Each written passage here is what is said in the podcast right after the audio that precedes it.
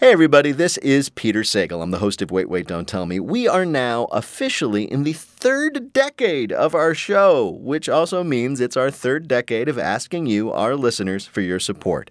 And without you, we cannot bring you the hard hitting, sensitive journalism you have come to rely on from us. Paula, uh, a classic product is getting an advisory label now. It's warning consumers against overuse. What is the product? Overuse. Overuse. Ooh, and it's a classic. Too much of this is dangerous. Uh, uh, talcum powder. No, no, it's not that. You also want to limit the amount of milk you might be dunking them into. Cookies? Yes, well, specifically Oreos. Oreos? Well, a row isn't too many. Public radio is listener supported, which means first, what you've heard is your fault, and second, your gift allows us to do what we do. Please donate to your station now, which supports programs like us by giving at donate.npr.org slash wait. And thank you. From NPR and WBEZ Chicago, this is Wait, Wait, Don't Tell Me, the NPR News Quiz. Hey, Times Square, count to ten. I'm your New Year's Eve Bill Drop. Bill Kurtis, and here is your host at the Chase Bank Auditorium in Chicago, Peter Sagal. Thank you, Bill. Thank you, everybody. We're in the holiday sweet spot, that glorious time of year when there are no rules. We can gorge ourselves on leftover Christmas cookies and candy canes before pretending to make all sorts of New Year's resolutions. Peter, as God is my witness, I promise to ride the new Peloton you gave me every damn day. One man who has an even more generous spirit than I do is our new friend, humanitarian, and chef, Jose Andres. Chef Andres joined us on a beautiful summer day outdoors at Wolf Trap near Washington, D.C. in August. Chef Jose Andres, welcome to Wait, Wait, Don't Tell.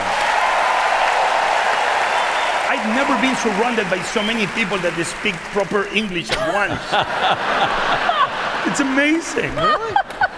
My wife and I, which by the way, uh, she listens to you guys all the time. Wow. She's my translator because I can never understand anything you say. um, she tells me, Can you wait until the show is over so I tell you all the words you don't understand? it's so unfair. So, you are one of the world's uh, most celebrated chefs, so we just have to ask you what do you think of the Popeyes chicken sandwich? Um, I waited online, and then by the time it was my turn, the Popeye was gone. but it's so many amazing chicken sandwiches in America that Very do, do, you, do you actually do you, you are on a line waiting for an hour, and next door is another place that has a sandwich as good or better, but everybody has to be in the line. It's like going to Disney. You Yeah. go and you are in the line. like, well, sometimes the line is not the way forward, people. Find your own line. Find your own line. That's the answer you wanted to That's get? that's that's a very. I don't know what I wanted. That's a great answer. I, I know that a lot of chefs, famous chefs, uh, award-winning chefs, often have like a, a, a favorite junk food or like something because they're just so tired of like fancy food when they want to eat. Do you have one of those like favorite guilty habits? Yeah, I love cans, canned food. Cans of food. Can, can, C-A-N. Yeah. Yeah. I got Can. it. Like, Uh, but do you do you care what's in the can? Or Yeah. Is it just the container? that's Yeah, yeah, yeah. I like, I, I love, you know, the, the Finding Nemo, the, the little, the little eggs, the black eggs. They call it caviar. The fancy people. Yeah. Tha- That's good canned food. Yeah. I mean, if you don't have caviar in a can, you can eat spam and it's good too. But Yeah. you know, if you can choose, I love caviar. But, but I love the fact that So after humble. a day of cooking brilliant food for expensive patrons, uh, you, know, in fabulous restaurants, you relax just with a simple dish of caviar. I, I like food in a can. Let me put it this way. Imagine you're hungry. You have nobody around you. You have a can. You open the can. You are eating. Amazing. Canned food should deserves an opportunity in our lives, people of America. Do you eat SpaghettiOs? You know the little like pasta with the sauce in the. No, No. No. Because that's that's the caviar of pasta. He has, just so you know. He has some. He has some standards, Peter. Uh, sardines, Sardines. Oh yeah, you like that kind of. mussels, Yeah, yeah, yeah. Yeah, yeah. oysters. So you just want fish in a can? Oysters come in cans? Oh yeah. But, but, but, but the, the fish feels so protected in a can. Oh yeah, the fish is lying there going, nothing's going to happen to us in here. Take a look what happened to Nemo in the anemone. I mean, in the can, nothing happens until Yeah. you open it. Yeah. And especially when you knock, can I open you? And the fish tells you, yes, Jose, you can. And then, Yes, you can. Wait a minute, wait a minute. I just, yeah. I just figured out your reference to Finding Nemo. Did you mean the eggs that Nemo's mom lays in the very beginning of the film, that big pile of eggs, Yeah. that are then all eaten except for Nemo, Yeah. which is the, the starting tragedy of the whole story. So you Yeah. are, in this metaphor, am. the barracuda. Uh, no, I am more protective than the barracuda. I mean, I don't want to eat them the first moment I see them. No, no. I, I put them in the refrigerator, I keep them. I, I make sure the temperature is right. Only when I feel it's the right moment, I really eat them. Yeah. But mean, you're not it's, savage. It's, a- it's very different than a barracuda. I mean, I'm, I'm more like a, more like a seal. I mean, I'm so happy when I eat it, I start clapping. Now, one of the things we wanted to talk about you is you have a bunch of restaurants. Two of them, if I'm not mistaken, have two Michelin stars, Yeah. which is a very difficult thing to get in this world. And we understand that uh, Michelin star reviewers, nobody knows who they are. They're not like newspaper reviewers, everybody knows their name, if not they're what they look like. Do you guys who want a Michelin star, who might get one, do you try to figure out who they are? Do you, are you like back Look of for the going, people with the fake mustaches. Yeah, like I think that guy's from Michelin. Oh, sure we do. Really? So if we wanted to convince you that we were a Michelin reviewer so as to get better service, what should we do? Well, you come in and you look like a super interesting person. Yeah. you start smelling the air. You see the temperature. Wait a minute, you, you, you, you wave your finger in the air and then you No, hold it? on. I am overacting, but I it's for you. it's, it's for you to understand the idea in Yeah, case you guys don't get my Yeah. English. And, Yeah. and usually they may be alone and they're looking to the right and they're looking to the left and they don't talk to anybody. That may be a Michelin. Or it Critic. could be a sociopath. Has no friends. Has happened before. I'm sure. You get both. Everybody gets served. has only happened once. Did he, how long did that person sit there? He and eating the entire 30 course menu. Did he really? Yeah. Because he, you know, he was going to protest your politics, but he got the a end, little peckish. he went from one political party to the other. That's how. I, I want to ask you one more question before the game. So you're a great chef. You're a master of several different cuisines. Is there one thing that you're terrible at making? Like your kids, hmm. like for example, like your kids would never eat your mac and cheese. Is this gonna make it into the show? or Yeah, you I don't know. It, depe- it depends. It depends how honest you are. Um, it's so hard for a chef to recognize. Your weakness. Let me tell you one thing. Can I tell you one thing? You may tell me anything you want. If whatever I did was wrong, Yeah. Was not my fault. There you go. you are a chef. Wa- but I can tell you one thing. What? Some of my most popular dishes, Yes. they're never mine. The number one dish everybody in America has repeated Yeah. the most, gazpacho. Yeah. You know the recipe? Who is from? Yeah. Who? My wife. Hmm.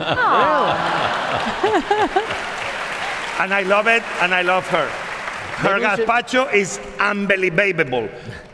For the English-speaking people, unbelievable is beyond unbelievable. Well, Jose Andres, we are so delighted to talk to you, and we have invited you here to play a game we're calling. Michelin star, meet Michelin man. So, as we've said, you've won Michelin stars as well as other awards, but what do you know, sir, about the Michelin Man, the weirdly bloated, rubberized spokes mascot for the Michelin Tire Company? We're going to ask you three questions about the Michelin Man. Answer two of them correctly, and you will win our prize for one of our listeners, the voice of their choice on their home answering machine. Bill, who is Jose Andres playing for? Gabriel Patterson of Reston, Virginia. All right. All right, the first question the Michelin Man, who has a name, it's Bibendum, wasn't always the cheerful figure he now is in advertisements. Early on, around 1900, he was depicted doing what? A, beating up a horse, his main competition. B, drinking a glass of nails and broken glass. Or C, eating a pint of ice cream by himself after a bad breakup with the Michelin woman. Be as a boy? Be as a boy? I think it's very obvious to me that the correct answer is B as a boy. You are correct. I don't know how you figured that out. Yeah, the idea is, of course, that he was such a tough tire, or made of such tough tires, that he could down broken glass and nails with no harm. All right, next question. He wasn't always depicted as a tough guy. They changed his image back and forth. In one early poster, he was depicted doing what? A. Lying down under a maiden jumping from a burning window so she could bounce. B. Removing a tire from his own abdomen to help a family fix a flat. Or C. Letting a drowning swimmer suck air out of his tubes. I like the one of the belly giving a tire. I don't feel so bad now about my belly. I think it's B for belly. And again, you are right. The poster, he's pulling a tire out of his own abdomen to hand it to this family But don't so they can fix it. He's very generous. Your last question the Michelin Man was given his own column in a company magazine back in 1907. And here's the Michelin Man speaking for himself. And he used that platform to do what? A. Complain about how his rubber was getting thinner as he aged. B. Invite people to come on over and blow into his valves. or C. Brag about his vast success with the ladies. See? It is, in fact, C. You're right. Bill, how did Jose Andres do in our quiz? His ingredients were perfect. 3 and oh. 0. Very well done. Chef Jose Andres' new cookbook is Vegetables Unleashed. It's available now. Jose Andres, thank you so much for joining us on Wait, Wait, Thank Don't you. Tell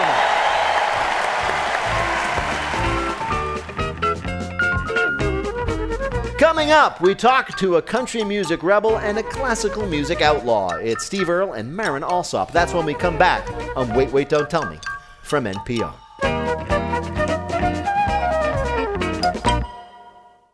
Support for this podcast and the following message comes from State Farm, whose agents know that your car and home are more than just big purchases. They're a big part of your life. You put the time into making them your own, so now it's time to protect them with your own personal State Farm agent. Not only do they truly get you, but they'll be there for you when you need them. And with over 19,000 agents in neighborhoods across the U.S., there could be one just around the corner. Sponsored by State Farm. Talk to an agent today at 1 800 State Farm or by visiting statefarm.com. Let's play some games, everybody. Are you looking for the answer to life's funnier questions? Gouda. Gouda is right. I'm Ophira Eisenberg, the host of NPR's Ask Me Another. Every week, we blend comedy, trivia, and a special celebrity interview. NPR's Ask Me Another. Listen now. From NPR and WBEZ Chicago, this is Wait, Wait, Don't Tell Me, the NPR News Quiz. I'm Bill Kurtis, and here is your host at the Chase Bank Auditorium in Chicago, Peter Sagal. Thank you, Bill. Thank you, everybody. Today, Bill and I are squeezing all the last bits of joy from 2019 before we step into all the wonder and mystery of 2020. Will this be the year we finally get flying cars and robot pizza? One of the great joys of the past year was meeting conductor Marin Alsop, who overcame rejection from Juilliard by starting her own orchestra. She is now the music director for symphonies in Baltimore and Brazil. When she joined us last summer, Peter asked her, if she always loved playing music. Uh, No, I, I was born with a job. My parents were professional musicians. Oh, they my, were? my dad was a violinist and my mom a cellist, and so they needed a pianist, and so they said, "Oh, let's make one." So, so I was born with a job, and really, I hated the piano. Hated it. I retired when I was six from the piano. Now, was that because you didn't like the piano, or because you just resented your parents, like, like this is why you were here? Well, how much time do we have now? no, they, they tricked me into playing violin, and then I, you know, for every kid there is a there is the right How do you trick a Yeah. child to playing the violin? I've left really. some candy inside this odd wooden object. but it was very close because they said uh, they said you want to go to summer camp. You know, and so I already had an archetypal image of summer camp, you know, with sailing and Yeah, yeah, swimming yeah. And horseback riding. Somehow horses got in there. And uh, they said, oh, before we go, I, we forgot to tell you, you might have to play the violin. And uh, this camp is called Meadowmount. It's fondly called the concentration camp for violinists. So that's where this and when you got there, they just put you in your little cell No, and they- handed you a violin. And Yeah, they- the teacher said, um, so you're going to practice from 8 until 1 every day, five hours. Dude, luckily I was seven. I had no real sense of time. right. wow. They Well, put- seven years old, Yeah. and they made you practice your violin five hours a day, and this Well- was supposedly for pleasure. This was camp. Right, I mean, there's But so she many was on top of say. a horse while she was practicing. What were the other activities like weeping? No, no, the, yeah, we, the only sport we are allowed to do is ping pong. And so I am awesome at ping pong. And, and is it true we read that you, you decided at some point you wanted to be a conductor? Well, what happened was that after practicing for five hours for Yeah, eight weeks, wow. I was pretty good, so I got into Juilliard right after that. But I played in the orchestra, which I loved, and they got some complaints that somebody was trying to lead the whole orchestra from the back of the second violins. and so. Wait a minute, so they actually brought you in to like, you, Yeah. they complain about you? They brought my yeah. how, how do you try to conduct the orchestra from the second violin? I think the problem was I was having a really good time. Yeah. I like the timpani guy was really cute back there, and I was just having fun. And you know, I was just moving, and everybody else was you know already like Stonehenge, and I was busy. And then luckily, my dad took me to a concert, and I. I saw the conductor. He came out and he started talking to me, uh, talking to the audience, talking to me, I thought. And, you know, he was really excited. And then he started jumping around and conducting. And I thought, oh, nobody's yelling at this guy. I could do that. In fact, he's doing the yelling. It's exactly. Yeah. And he was sweating and spitting, and uh, and that was Leonard Bernstein. Oh. Wow. Why? So the, you, you, the, so you saw Leonard Bernstein, and, and I should say, somewhat famously, you became, uh, I, I- I guess, what's student isn't good enough a word. One of his proteges. I, I did, luckily, and Yeah. that was a, the highlight of my life. And, and, and- How does how does one become a, a protege of a conductor? Like I'm thinking of Karate Kid. You know, like is there a lot of work with the swish of the arm?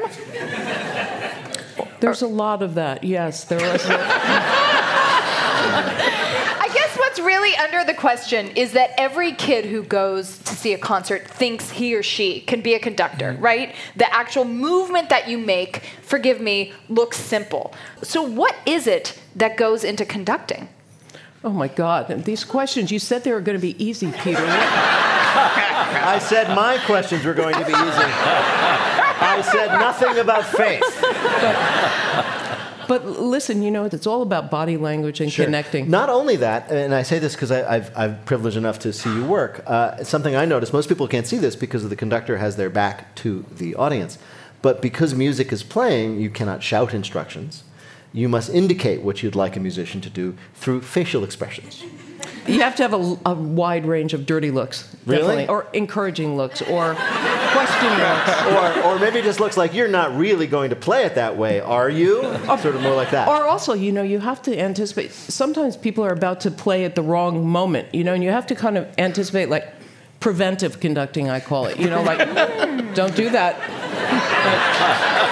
Well, Marin Alsop, it is a pleasure to talk to you, but we have in fact asked you here to play a game we're calling You're a good conductor, but are you a superconductor? You're pretty good. We have heard, I have seen, at musical conducting, but what do you know about the other kind of conducting, conducting electricity?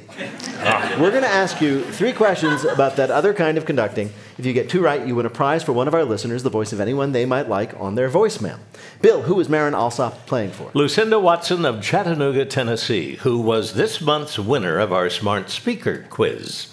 You could be a winner too. Just ask your smart speaker to open the Wait Wait quiz. All right, you ready to do this? Here we go, Maestro.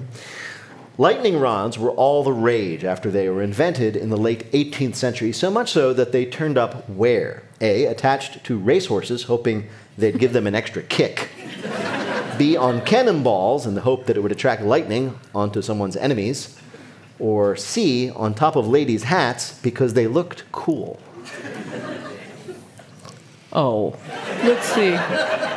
We got the horseback. You have the We got the cannonball, cannonballs. so it would fly over there, lightning would hit the cannonball, blow up your enemy, or ladies' hats because they looked stylish. Yeah, but that would hurt, wouldn't it? The ladies. That that could be that could be really dangerous. Well, ladies What have already think? made sacrifices for fashion. We're going with the hat. Yeah. Okay, we're going with the hat. You're on a hat. You're all right. Wow. It's amazing, by the way, how you got them all to work together like that. all right, next question. Electric fences are excellent conductors, of course, but they're not just for farms. Someone once seriously suggested using an electrified fence for which of these uses? A, surrounding mixed martial arts fighters at the first UFC bout. B, keeping the political press from harassing senators. Or C, managing the line, which gets quite extraordinary, at Franklin's Barbecue in Austin, Texas. Okay, I'm gonna go with the barbecue because the electric and the barbecue. It sounds kind of. No, it wasn't the barbecue, it was the mixed martial arts, but I just want to Oh. say that I'm glad that you mentioned the barbecue because the only reason I put it in here was that they would hear it and send us some barbecue. Oh. So I appreciate the help. All right, you get this last one right, you win. Your last question is about superconductors. These are the remarkable materials that conduct electricity with almost no resistance, very useful in industry and science. In 2010, a group of Japanese scientists made an incredible discovery about superconductors. How did it happen? Was it A, one of them was picking out ham at the grocery store freezer section, noticed it was colder than the frozen chicken, that led to the discovery that ham makes an excellent superconductor? B, an incompetent lab assistant made contact with two electrical leads and the current passed through his body with excellent efficiency without harming him, so he now works as a professional superconductor. or C, the scientist got drunk, dunked a superconductor in booze, and discovered that red wine increased its conductivity 62%. All right, we're going with C. I'm trusting them. It they is were C. right. It is an amazing. What happened? They all got drunk and they were like, "Oh, I wonder where all these booze is." They tried all the boozes in the superconductor and they got amazing results. Red wine increases conductivity of the substance they were using 62%. Bill, how did Marin Alsop do in our quiz? Well, she's a winner in our book. Oh, Congratulations! Marin Alsop is the music director of the Baltimore Symphony Orchestra. Marin Alsop, thank you so much for joining My us. My pleasure. on Thank Wait, Wait, you. Don't Tell Me. Give it up for Maestro Alsop.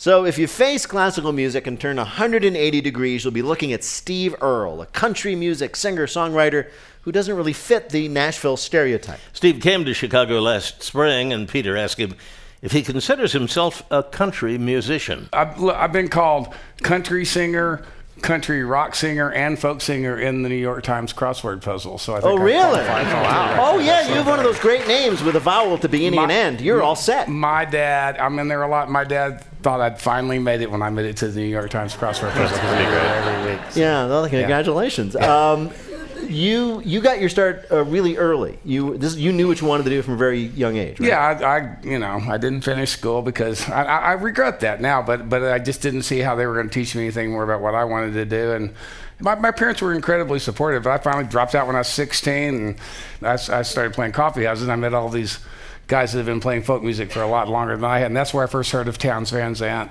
and Guy Clark. And my new record is a record of songs written by Guy Clark because I made a record of Townes songs 10 years ago, and I do not want to run into Guy on the other side having made the Townes record. Yeah, I understand. He wouldn't like that. me, it would Yeah, I- we, we read that you you were such a fan or, of Townes Van Zandt that you actually like went to where he was and tracked him down. I did that. I did, did the same thing with Guy. I, I tracked Townes down in Houston, and uh, he turns up at my gig. There's about four people there, you know, including Townes. And the second set, I finally come down, and here's Town sitting in the front row. He's pretty, he drank a little, and uh, he was pretty lit, and he was sitting there, and he did not make a sound while I was actually singing.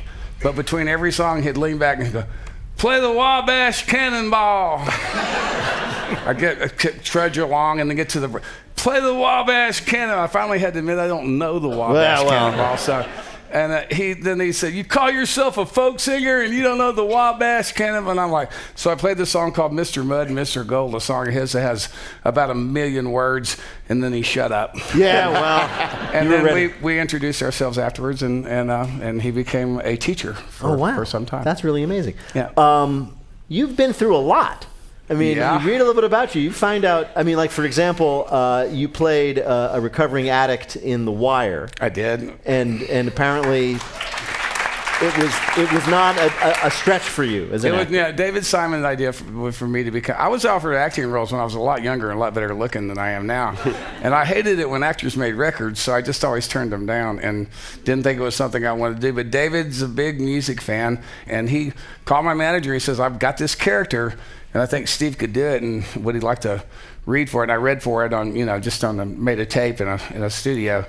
And you know, it was I played a redneck recovering addict, so like you said, I didn't have to really act. So. yeah. um, we were reading that you live in New York, and the most amazing thing we read is that you, you, your, your enthusiasms in New York are yoga and Broadway musicals. That's pretty much it. Yeah. Uh, and baseball. And baseball. Baseball. Y- Yoga, yoga was just a thing that was sort of. Um, um, I, I fish with a fly rod, and I, I get I travel places where that's fun to do. And I fell in a river for the first time, you know, and I was just getting back in the bug, floating down to the next spot, and talking to a friend of mine, and I just said, "Man, my core strength is just going." and and he said, "Well, you know, I've been taking yoga a couple of times a week. A guy comes, and I thought I spend money on dumber stuff than that, but so I'm kind of an old hippie anyway, and so I've known about these things all my life. But through that association, I met a yoga teacher in New York and um, started um studying with her. I'm on blocks, and you know, a lot of cheating going on because Yeah. I started when I was 60. Yeah, I you understand know, that. Um, you've uh, you've been married six times, seven times, six times, seven times, six wives. Right. And So- and, it, and, and and I have to correct the for the record seven divorces. Oh, excuse me. I'm I- uh, single at the You, moment. oh, so- excuse me. Okay. now, when people when people talk about people who've been married a lot, we often joke about you know hope over experience, and you know they just think this time it's going to work out, and we talk about people's optimism. What I was thinking about in your case is is how do you if you meet a woman and the woman knows you've been married, say let's pick middle five times before. How do you convince her like no, really, Well, it was always here- their fault? Well, wait a minute. No, that, no. Here, here's here's the real question: is if you've been married six times and you meet a woman that's willing to marry you. That's what I mean, yeah. Yeah. What what you know? It's uh, yeah. That should give you pause. And and you know. If, and I'm finally starting to get it. Yeah.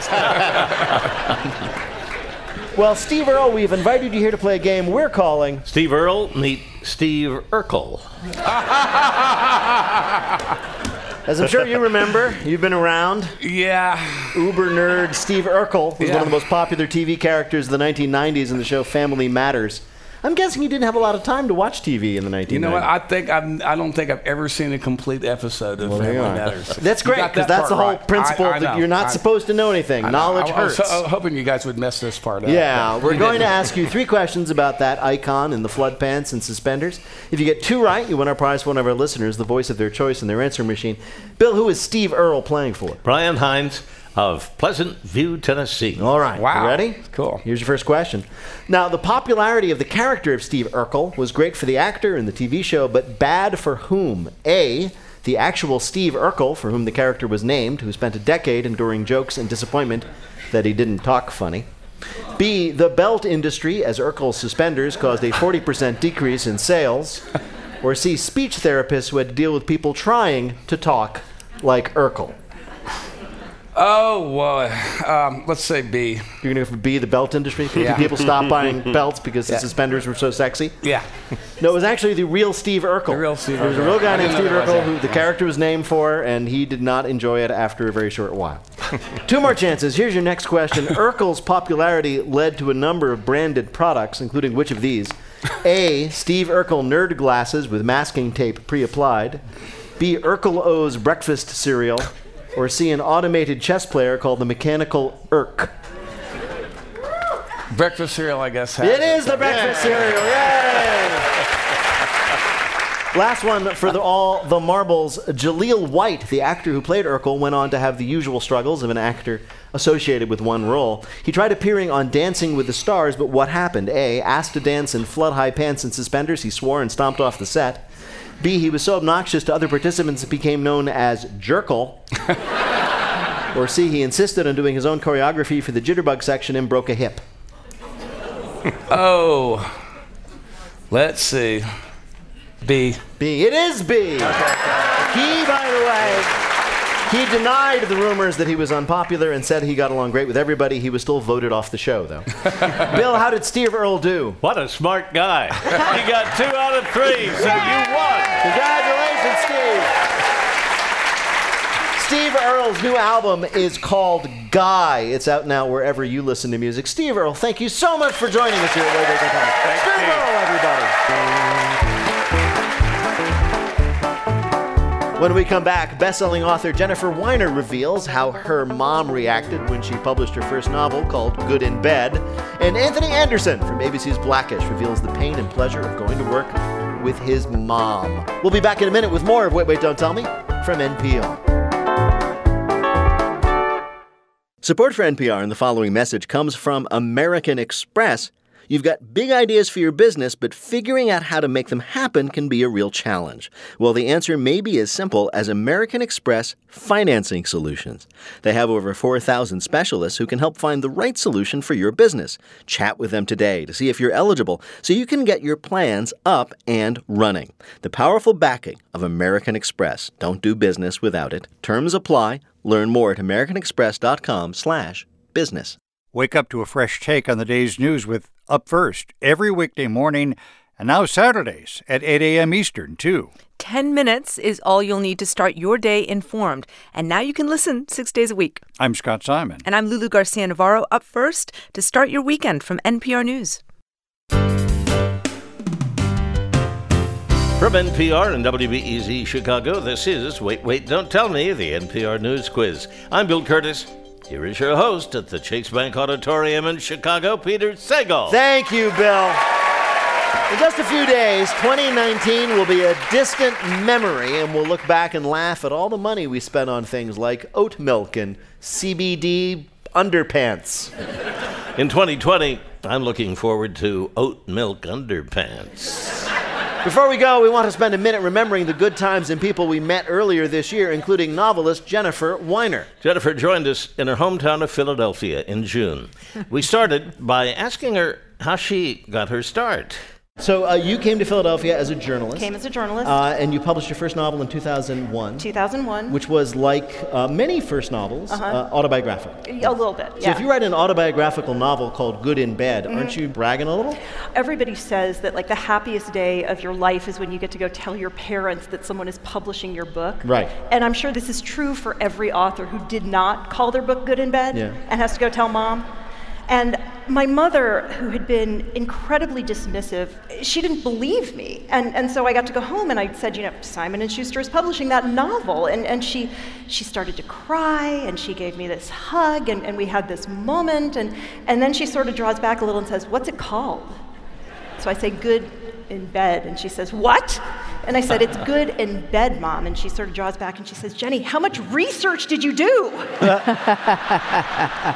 As an autobiographical novel, though, did you include uh, identifiable details about people you knew and had grown up with and perhaps who had mothered you? Uh, yes, I mean, my, my mom had been married to my dad at one point, and then they got divorced, and then about 10 years after that happened, my mom fell in love with a woman.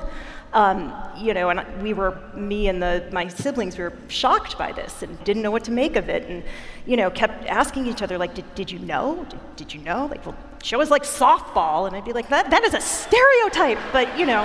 what was what was it like? I mean, usually we ask people, what was it like to come out to your parents? What was Uh-huh. it like for your mom to come out to you? It was weird. What'd she man. say? I- She didn't tell us, right? She my- showed you. That's exactly what happened. My, my youngest brother, Joe, went home to do his laundry and calls me at work at the Philadelphia Inquirer and says, There's a woman living in the house.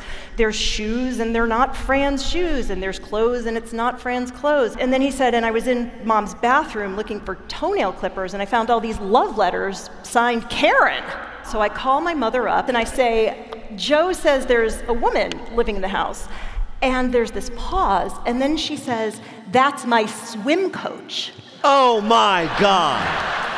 See, now I should have known then, right? Yeah. But, did you- but I was just like, Fran, you know, you're 54 and it's not an Olympic year. So and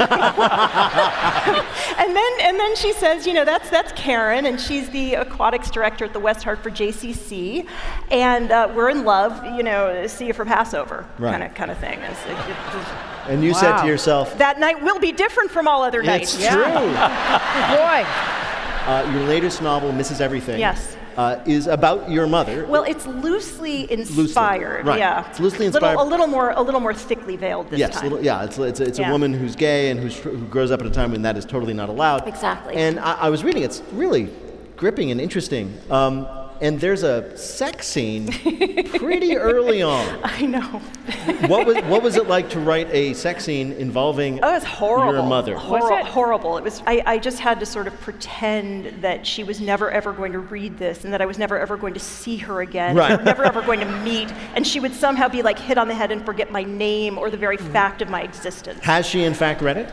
Uh, yeah. And what did she have to say? She said, "My daughter has a very vivid imagination." All right, Jennifer Weiner, we are delighted to have you here. But now it is time to play a game that we're calling Weiner? Meet a whiner. It is the best ever time not to be named whiner, but to be a whiner with so many places you can leave complaints. We're going to ask you three questions about negative reviews we found on TripAdvisor. In particular, reviews written by frequent TripAdvisor reviewer, my own father, Matthew Sagal. Oh. So we're going to ask you. So we're going to ask you three questions about reviews left by my father, Yes. Matthew Sagal. Yes. Get two right, you win our prize for one of our listeners. My father criticizing the size of your portions on your voicemail. Bill, who is Jennifer Weiner playing for? Lynn and Diego Warshawski, who are celebrating their 25th anniversary Oh. here today. Hey! Oh, nice. Don't let them down. So here's your first question. What did my father, Uh-huh. Matthew Sagal, say about an Italian restaurant in Salem, Massachusetts? A, quote, I was disappointed to find the bread basket did not have those crunchy breadsticks. I like them. B, quote, I have little patience for excuses, which we got, like very busy tonight. I didn't notice a busy night discount. Or C, quote, despite what the waiter might tell you, pizza bagels are Italian food and they should serve them. Okay, I have to pick one. You have to pick one, yeah. Mm. There's like a, an attempt at a joke embedded in one, which is what I could see Peter F- Sagal's father making. All right. It sounds like he was trying to be funny. Yeah, where's the late people discount? That's the one, of All course, right. yeah. Okay. Here's your next question. There's another Italian restaurant that's got a bad review in Sarasota, Florida. What did my father say about their ambiance? A, you don't get that warm feeling that they are glad you are there. It's more like, I wish all these people would go away so I can go home. B, I think those Chianti bottles with candles in them are nice, and I don't know why they don't have a few. Or C, just so you know, the picture above the bar, supposedly of Rome, is really of Naples, oh. and they should know that. Oh. I, I'm gonna say s- I'm gonna say it was the mural one. The mural was was. You like that? The audience likes that. Oh. it was actually the first one. You Oh, got the, they didn't get the make feeling him they feel didn't make him feel welcome. welcome. yeah. I'm really really sorry. I'm He not needs to go to the Olive Garden. When you're there, your family. Your family. And they have the Oh, breadsticks. All right, here's your last question. To Get this one right, you win. All As part of a Yes. pretty negative review of a Massachusetts seafood restaurant, what did the reviewer, my father, Sagal, say to the server, Lorna? He sent her a message in the review. Was it A, to Lorna, I won't send you the bill for the shirt you spilled sauce on because I probably would have done it myself soon anyway? B, Lorna, just so you know, when I asked you to write down the specials, it's not because I'm annoying, it's because I'm hard of hearing. Or C, at a girl, Lorna, you should be working in a place that deserves you. Oh, wow. Um, geez. I, I'm going to say he said something nice to the waitress. You are exactly right, because that's my kind of guy my father is. Bill, how did Jennifer do in this quiz? She is so interesting, we're going to give her two out of three and a win. Congratulations, Jennifer. Jennifer Weiner's new book is Mrs. Everything. You should read it, especially if you are her mom. Jennifer Weiner, thank you so much for being here on Wait, Wait, Don't Tell Me. What a pleasure. Jennifer Weiner, everybody.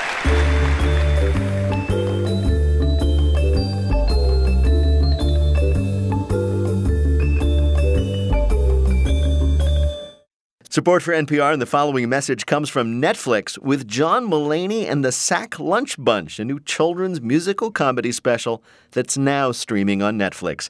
John Mulaney is joined by a talented group of kids and celebrity guests. The special is a collage of Broadway caliber showstoppers, comedy sketches for all ages, meditations on the unknown from children and adults, and a paper mache volcano. John Mulaney and the Sack Lunch Bunch is now streaming only on Netflix. Support for this podcast and the following message comes from Best Fiends, the five star rated mobile puzzle game with over 100 million downloads globally is a must play. There are thousands of fun puzzles, and the game updates monthly, so there are always new levels and challenges to master. Play anywhere and anytime with no internet required perfect for traveling and long subway commutes. Engage your brain with fun puzzles and collect tons of cute characters. Download free on the Apple App Store or Google Play. That's Friends without the R. Best Fiends. You've seen Anthony Anderson on TV and in movies. He hosts the new version of To Tell the Truth, and he's the father on ABC's award winning comedy, Blackish. Anthony joined us in August, and Peter asked him about joining the long list of beloved TV dads. So Blackish is like your signature. You've done so many things, but let's just focus on Blackish because uh, there's a huge tradition of like family sitcoms, right? It goes back to God, I don't know, Father Knows Best. And and and, and is it like a burden to be right now America's favorite TV dad? No, we, I just want to get out there where we just want to get out there and tell our stories and, and have fun doing it, and, and hopefully it resonates with an audience the way that it has for the past six years. And and do you do people like assume you're wise because you play a TV dad? No one would ever assume that I'm wise. All right. That's that's Get that straight right All now. right, that's fine about Blackish. I wanted to talk to you about the much more challenging and important thing that you do, which is hosting a game show. Not, not only hosting a game show, but hosting a game show with my mother as my sidekick. What? What? Nobody told me this. Your your mother is your sidekick? Yeah, my mother uh, is Mama Doris. That that's my that's my real mother, the woman that birthed me. Right. Uh huh. And it's funny how it came about. I was doing an episode of Celebrity Family Feud with Uh-huh. me, my mother, my sister-in-law, my brother, and my aunt. That's on the show. Jesus. And the first question is uh, posed to my mother: Where would a naked magician pull a rabbit out of? and without hesitation, my mother screamed to the heavens, "His And did, and did and did Steve Harvey give her one of those five minute long burning looks like he's Oh, no, famous oh, for? burning laugh. Production shut down literally for about five minutes. Right, just you're all dealing with that. Yeah, and after the show, uh, the producers came over to me and said, "Hey, Anthony, can we talk to you about your mother?" And I was like, "Hey, guys, I told you she was a live wire. I, I do apologize." and they were like, "No, that's just it. We want your mother to be on your your game show with you to tell the truth." And I was like, "Really?" And they were like, "Yeah. What do you think about it?" I said, "I think it's great because it gets her off my payroll and puts her onto yours." Now that she's a celebrity, has it gone to her head? Is like she demanding a bigger trailer than yours now, or what? Uh, demanding bigger trailer, wants to get paid more than I do. Uh, she has an entourage. She has her own personal wig maker. Oh my God! That So is it- amazing. Yeah, she, she's evolved. She is truly a diva. We, we have Wait, also. I, I'm- I I'm sorry. have a question. Wait, if go back to the magician, the naked magician. I don't see any other answer. yes. I was. I mean, I no. was thinking the same thing, yeah, Paul. I I mean, was no, gonna let it go, though. no disrespect to your mother's cleverness, but No, what other n- answer n- is neither there? do I. Yeah. And that answer was on the board. Yeah, absolutely.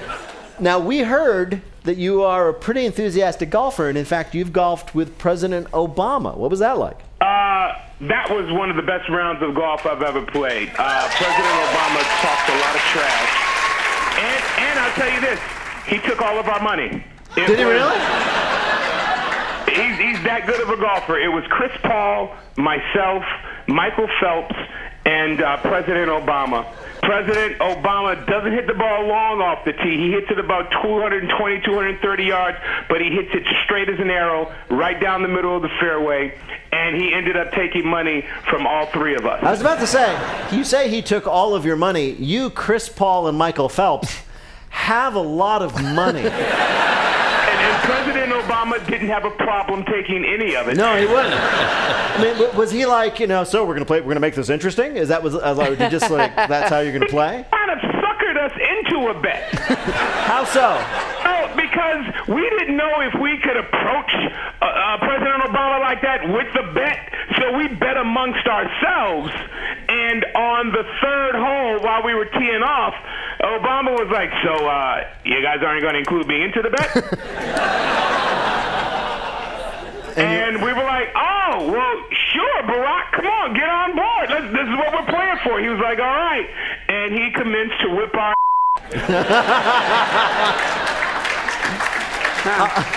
Well, what a delight to talk to you, Anthony. But we have invited you here to play a game that this time we're calling. You've been sent down to double A. Your initials are AA, of course, which made us think of double A baseball, that is the minor league. So we're going to ask you three questions about minor league ball. Answer two correctly, you win our prize for one of our listeners, the voice of anyone they might like on their answering machine. Bill, who is Anthony Anderson playing for? Eric Christensen of Anaheim, California. A local. All right, you ready here? I'm ready. All right, here's your first question. Minor league teams are famous for their promotions, right? One promotion thought up by the West Virginia Power was stopped before it could happen. What was it? A. Animal Sacrifice Night, in which they were to recreate with a live goat an ancient pagan ritual. B. Salute to Indoor Plumbing Night, in which they would close the bathrooms and ask everyone to use porta potties instead. Or C. Wife Swap Night, in which everybody had the chance to go home with somebody else. Wow. West Virginia. That's definitely wife swapping.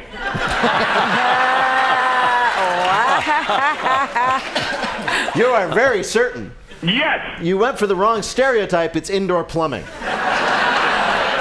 It's Salute Indoor Plumbing Night. They wanted to do this because the idea was you really appreciate indoor plumbing when you don't have access to it, but the health authority shut them down, so they weren't able to. All I have to say is you'd really appreciate someone else's wife if you've been married as long as some other people have been. All right. Here's your next question. You still have two chances. You can, you can still win this. Um, something that's never happened before happened at an Atlantic League minor league game. What was it? A. A player swung his bat so hard it came around and hit him in the head, so he knocked himself out. B. A coach was ejected from a game for arguing with a robot umpire. Or C. A pop fly was caught and carried away by a seagull, resulting in the first ever bird assisted home run. The baseball player swung the bat so hard that it swung around, hit himself in the head, and knocked himself out. Oh, the audience doesn't like that. I don't know if you can hear Anthony, but they're all saying it's B. I'm going with swung and hit himself in the head and knocked himself out. I admire you, sir, but they were right. Uh, it was, in fact, B. They- they're trying out this thing where a robot calls balls and strikes. A coach did not like the calls, argued, and was thrown out by the human umpire who was monitoring. All right, you have one more chance to get one right. Here we go. Minor league games are known for their shenanigans, but one catcher tried something that cost him his job. What did he do? A. He carved a potato to look like a baseball and threw it to trick a runner while holding on to the real ball to tag him out. B. He used poison ivy to turn the opposing pitcher into an actual belly itcher. or C, tired of squatting behind the plate, he dragged a Barcalounger out there and just sat there and challenged them to make him move. I am going to have to go with carved a potato and threw it to, to, to get the person out and while he held onto the ball. That's exactly right. And I just want to say he did this. It worked. He got the guy out, but he was immediately thrown out of the game, and his baseball career was over. But the base, No. the potato ball is now preserved in a baseball museum. It was such an amazing thing. Oh, I love it. I do too. Bill, how did Anthony Anderson do in our You got quiz? one out of three. That's okay-ish. Congratulations, Yeah. Anthony. Anthony Anderson has been nominated for an Emmy for Best Actor in a Comedy again for his lead role in ABC's Blackish. Anthony Anderson, what a joy to talk to you. Thanks for joining us on Wait, Wait, Don't Tell Me. That's it for our look back at 2019. Wait, Wait, Don't Tell Me is a production of NPR and WBEZ Chicago in association with Urgent Haircut Productions. Doug Berman, Benevolent Overlord. BJ Leiderman composed our theme. Our program is produced by Jennifer Mills, Miles Doornbos, and Lillian King. Our technical direction is from Lorna White. Our business and ops manager is Colin Miller. Our production manager is Robert Newhouse. Our senior producer is California Ian Chillag. And the executive producer of Wait, Wait, Don't Tell Me is Michael Danforth. Thanks to Bill Kurtis, all our panelists, all our guests, and thanks to all of you for listening this whole year. We are so grateful. I'm Peter Sagal, and we'll see you next week.